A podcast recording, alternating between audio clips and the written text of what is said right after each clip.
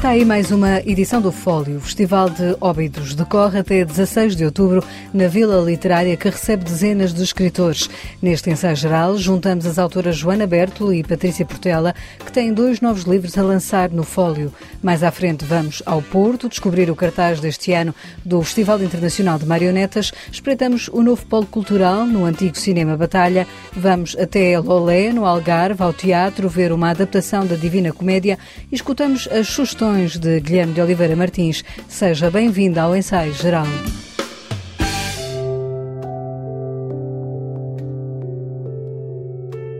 Todos os caminhos da literatura vão dar à Vila de Óbidos, onde começou esta semana o Festival Fólio.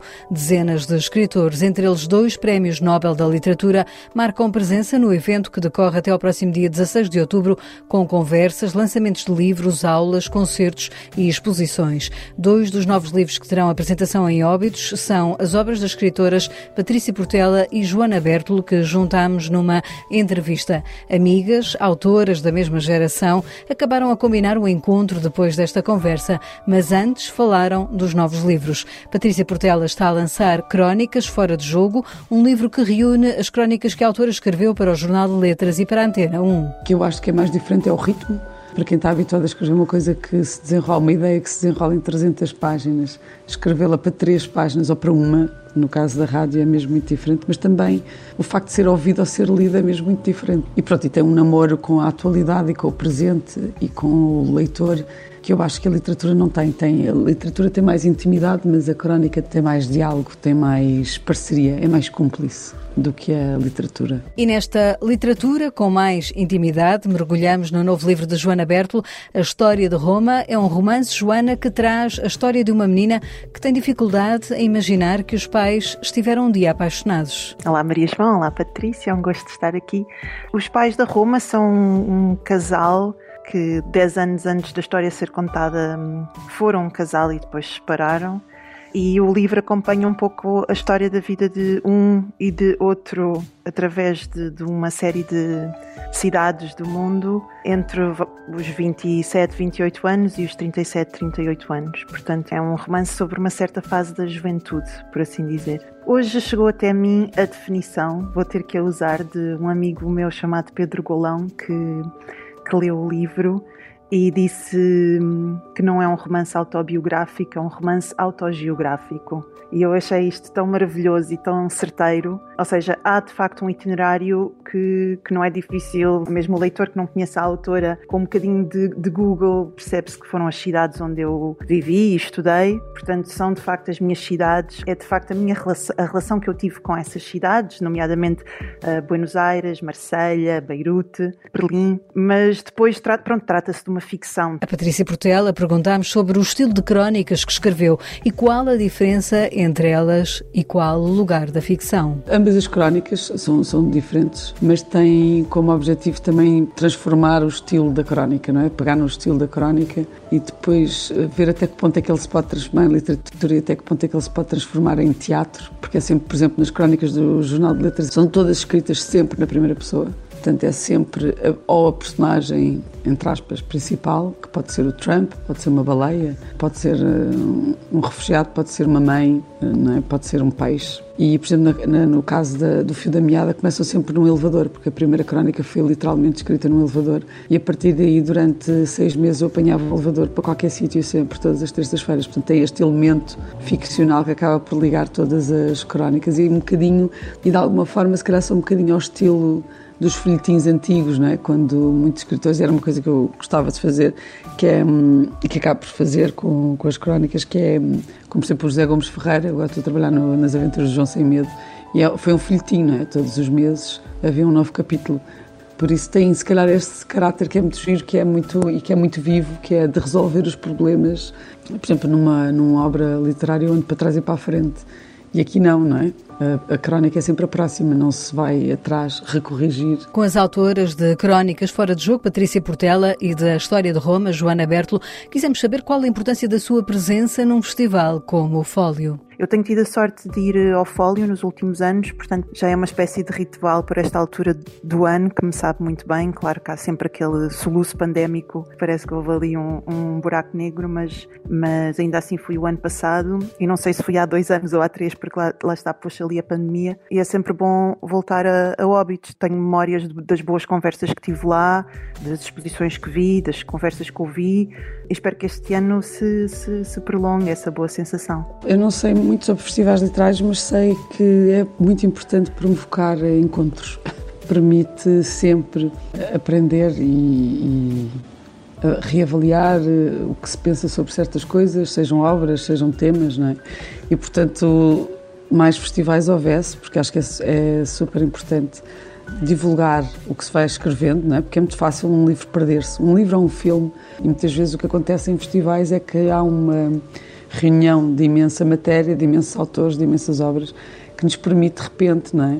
É como se tivéssemos uma livraria andante e viva que fala connosco. Nesta livraria andante e viva, que é o Fólio, este sábado, às nove da noite, vai poder ouvir a Nobel Olga Tokarsko.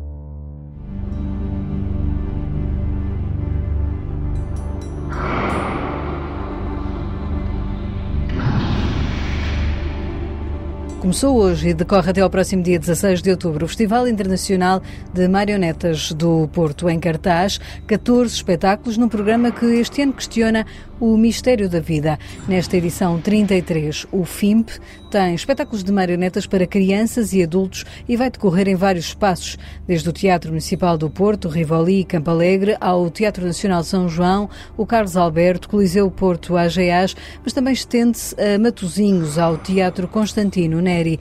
A jornalista Núria Mel dá-lhe a conhecer o essencial do cartaz do Festival Internacional de Marionetas do Porto. O que é isto de estar vivo? Esta é a pergunta que serve de mote para a edição deste ano do Festival Internacional de Marionetas do Porto. São 14 espetáculos que se desdobram entre o Rivoli, o Coliseu e o Carlos Alberto, passando pelo Constantino Neri, Campo Alegre e Helena Sai Costa. Questionam o mistério da vida, como explica Igor Gandra, diretor artístico do festival. Nesta edição nós temos uma série de projetos que, de alguma forma, de formas muito diferentes, na verdade, os espetáculos são todos muito diferentes uns dos outros, nos interpelam sobre o que é isto de o que é que é estar vivo que é estar vivo no sentido biológico, não é?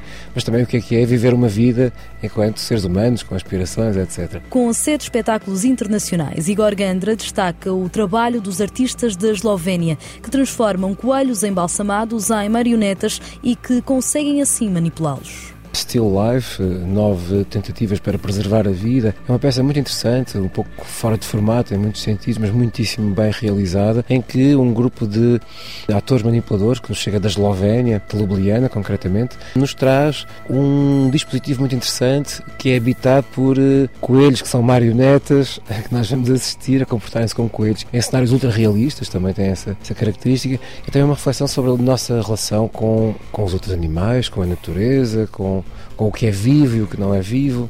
O FIMP espera, com humor, questionar o público sobre o mistério da vida pôr as marionetas e os objetos animados a interpelarem-nos, a conversarem connosco sobre estas questões que são tão densas e tão profundas, num certo sentido, com a agilidade, por vezes o humor que as marionetas e os objetos são capazes. A Renascença assistiu ao ensaio do espetáculo Mayakovsky, O Regresso do Futuro, uma cocriação do Teatro Ferro com o Teatro de Marionetas do Porto. É uma peça em que nós trabalhamos sobre o universo do Vladimir Mayakovsky, que é conhecido como poeta da Revolução, particularmente sobre aqueles momentos no seu teatro e na sua poesia, em que é proposto aos, aos, espectadores que embarquem numa viagem no tempo. Há personagens que vêm do futuro para nos dar recados sobre como as coisas virão a ser ou para corrigir a trajetória que está a ser tomada. Há personagens que vêm do passado, viajam do passado para o futuro para desestabilizar a realidade. É uma peça feita de fragmentos mas com muita unidade que os próprios objetos e, e, o trabalho de corpo e de voz destes atores também confere, nos permite também ter contacto com o universo pouco conhecido deste, deste poeta fundamental. Igor Gandra explica que o Festival Internacional de Marionetas tem uma programação direcionada para um público adulto, mas com um workshop para os mais novos, o Fimpalitos. E o FIMP eh, tem uma programação que é maioritariamente orientada para um público adulto, mas ainda assim há sempre algumas uh, propostas para, para toda a gente, para a família, naturalmente. Uma delas será, naturalmente, os nossos Fimpalitos, é um workshop uh, construção de marionetas, nós chamamos de mascote mutante do FIMP, e já foram construídas e animadas milhares de, de mascotes ou de variações desta mascote do FIMP. Um festival com um olhar sustentável, onde os workshops de construção de marionetas aproveitam sobras de cenários de companhias do Grande Porto. O diretor artístico do festival destaca ainda mais dois espetáculos, Corpus e T, com apresentação no Teatro Municipal do Campo Alegre. Temos o regresso de Xavier Bobés com um trabalho novo que se chama Corpus, que é uma peça belíssima, em que é construída uma paisagem em tempo real, eh, na companhia de uma violoncelista, e também a estreia nacional de Jordi Gali, com uma peça, de certo modo, emblemática do seu trabalho a solo, que se chama T, que é uma, uma montagem, uma, uma assemblagem, uma instalação feita também em tempo real, com objetos encontrados, pneus, vigas, etc, etc, com um trabalho de corpo, ele é bailarino também, muitíssimo interessante. O programa inclui ainda a exibição do documentário Na Palheta com Dom Roberto. O filme testemunho terá transmissão no relevado superior da estação do metro da Trindade no dia 15 de outubro. O Festival Internacional de Marionetas do Porto conta com artistas de países como Portugal, Espanha, Coreia do Sul, Eslovénia, Chequia, Chile, França e Bélgica.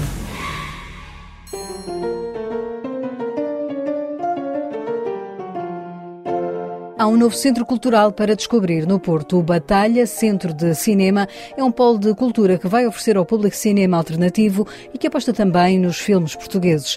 Depois de 22 anos, o Batalha, mesmo no coração da cidade, volta a ter um grande ecrã.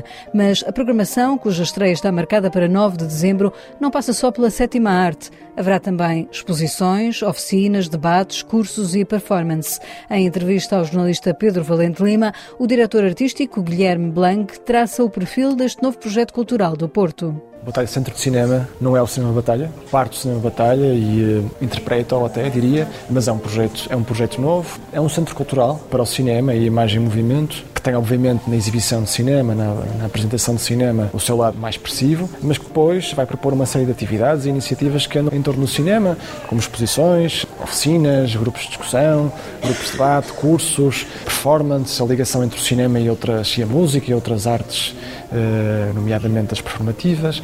O cinema que propomos, muitas vezes, e maioritariamente, é um cinema desconhecido. Acreditamos muito nele, mas achamos que temos que mostrar coisas novas aos públicos, que as pessoas merecem conhecer, novo cinema contemporâneo ou não contemporâneo, mas conhecer coisas novas, aprender novo cinema. Esperamos que possa estimular a relação, pelo menos entre o, entre o público e quem cria e quem desenvolve cinema. Esperamos poder apoiar o cinema português, nomeadamente, dando condições à sua apresentação. Guilherme Blanco, diretor artístico do Batalha Centro de Cinema, cuja bilheteira abre a 17 de novembro. Visitar este antigo cinema é também descobrir um painel de grandes dimensões do pintor Júlio Pomar, criado na década de 40 e que esteve oculto ao olhar do público depois de ter sido censurado pela PID e ter sido escondido debaixo de seis a oito camadas de tinta durante décadas. Há um lugar no inferno chamado Malboles, todo em pedra e da cor do ferro, assim como a muralha que o cerca. Subiu hoje ao palco e regressa amanhã à noite ao Cineteatro Lolitano, no Algarve, a peça No Meio do Caminho, encenada por Miguel Loureiro, a partir da Divina Comédia de Dante Alighieri. A esta epopeia medieval dão corpo três atores, Daniel Martinho, Tiago Barbosa e Zia Soares, que transformam em teatro um texto fundamental, explica Miguel Loureiro. Não é um texto dramático, é uma espécie de um pilar da civilização sobre questões existenciais, morais, teológicas, filosóficas, não é? É uma obra poética avassaladora e dá sempre medo. Foi uma proposta da Griot, eu aceitei trabalhar com eles, porque eles queriam trabalhar este tipo de material ligado ao que hoje se chama espiritualidade, ou uma espiritualidade, não é? Só que eu, eu não gosto muito do termo, eu, eu prefiro a religiosidade do texto, mas não é só religioso, porque o texto é político também, acima de tudo, porque a Divina Comédia é uma espécie de ilustração ficcional de toda a teologia medieval e que nós ainda somos formatados nela. as imagens tradicionais que ligamos são possível. Os crentes e, não, e mesmo os não crentes, os escritores, os artistas, o inferno será fogo e será condenação, o purgatório é um sítio de transição e o paraíso é qualquer coisa que não pode ser retratado por ser tão belo. O próprio Dante diz isso. É a parte que que diz que terá mais dificuldade em nos relatar. A partir da tradução de Marcos Braga, o coletivo de teatro griot escolheu trabalhar a Divina Comédia usando como título da peça o primeiro verso de Dante. No meio do caminho, traça o percurso das personagens entre o inferno, o purgatório e o paraíso. É uma peregrinação e tem a ver com esta coisa da caminhada, que também é a nossa vida. E nós escolhemos pôr a meio do caminho precisamente porque este coletivo do griot já fez algum percurso longo, de certa forma, trabalhou com vários encenadores. Isto é uma reflexão no meio do percurso deles. E é também uma reflexão no nosso. Nós todos temos cerca de 40, 50 anos, estamos no meio da nossa vida e aproveitamos para refletir com um grande texto, não é? Que reflete sobre estas coisas da vida. É uma obra que interroga, diz-nos o encenador Miguel Loureiro, que nesta peça ensinou este coletivo de teatro que habitualmente trabalha sobre as questões da igualdade e racismo, mas que agora sentiu a inquietação de tratar outros temas mais abrangentes. Talvez seja uma, uma necessidade de pôr as coisas num campo de reflexão como o paraíso, o inferno ou o purgatório, não é? Distanciar-nos um bocadinho mais deste, deste horror contemporâneo que nos cruza agora todos os dias e perspectivar é como nós, para, para termos uma, uma noção do nosso país, às vezes precisamos emigrar, não é? Ou para ver a Terra precisamos estar da Lua. E aqui é um bocadinho isso. O griot descentrou-se um bocadinho do percurso que estava a fazer e escolheu Dante para se ver melhor. No meio do caminho é uma peça que vai poder ver sábado à noite no Cineteatro Loltano, em Lolé, no Algarve, e depois em Lisboa, na Malaposta, dias 22 e 23 de outubro.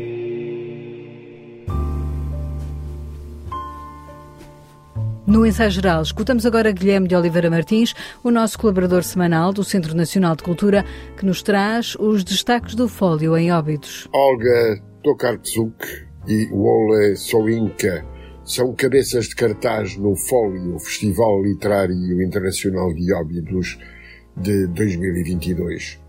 A Vila Literária aposta na qualidade e na criatividade.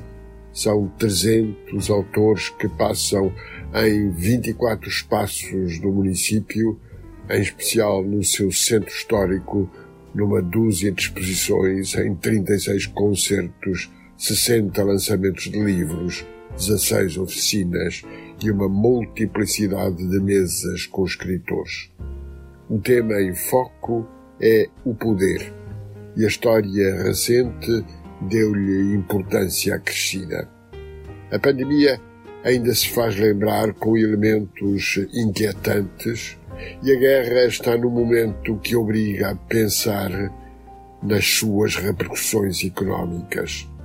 Dez anos depois de uma crise financeira baseada na ilusão, deparamos-nos com inflação, juros altos e a recessão que se anuncia.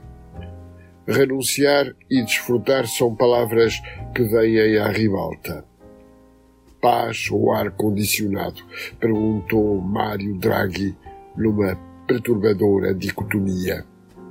O poder da palavra contrapõe-se ao poder de nos eh, podermos expressar. É o cerne da democracia que está em causa.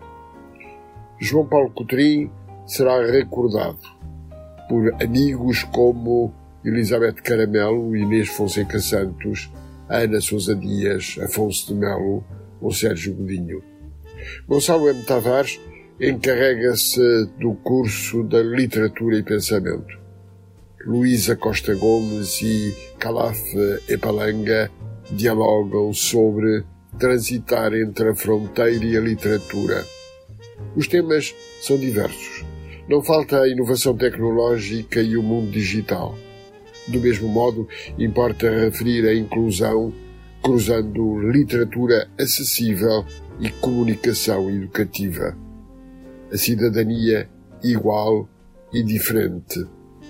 Os temas são variados: dor, moeda, ficção, identidade, limites, mulher, distância, vidas, emancipação, melancolia, infância, ofensa ou palavra.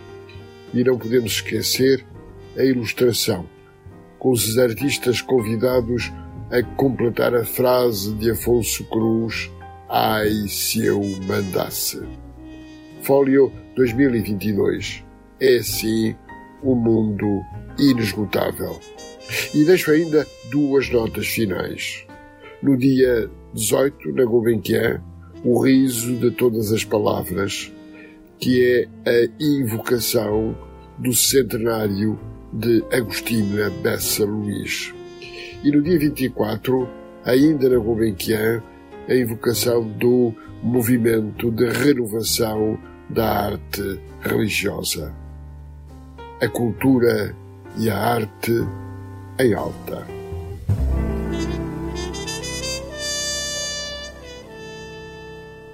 Olha, temos estado a viver. Se nos queixarmos, estamos menos mal. Não há direito neste vendaval para amolecer. É uma das bandas que vai poder ouvir no Festival Fólio. Os portugueses Cassete Pirata atuam dia 15 em Óbidos. Com seis anos de carreira, a banda da cena indie anda em digressão com o disco A Semente. Tocam dia 14 de outubro em Cantanhete, na festa da Anaia, dia 15 no Fólio e dia 30 no Novo Ático, no Coliseu do Porto, às 6 da tarde. Concertos em que poderá ouvir este Só Mais Uma Hora de Os Cassete Pirata, com que hoje fechamos o ensaio geral, que teve sonorização de José Luís Moreira. Voltamos de hoje a oito dias. Vamos trazer novidades do Teatro Nacional Dona Maria II, onde vamos estar ao vivo dia 12 às 6 da tarde. Esperamos lá por si. Boa noite e bom fim de semana. E a solidão que sinto cá por dentro foi-me deixando o ombro mais pesado, despreparado, com o mundo às costas, a rebentar. Mas o que nos faz falta, enfim, dançar com os deuses no sétimo gin e voltar a ser um puto errante. Mais um instante, mais um instante.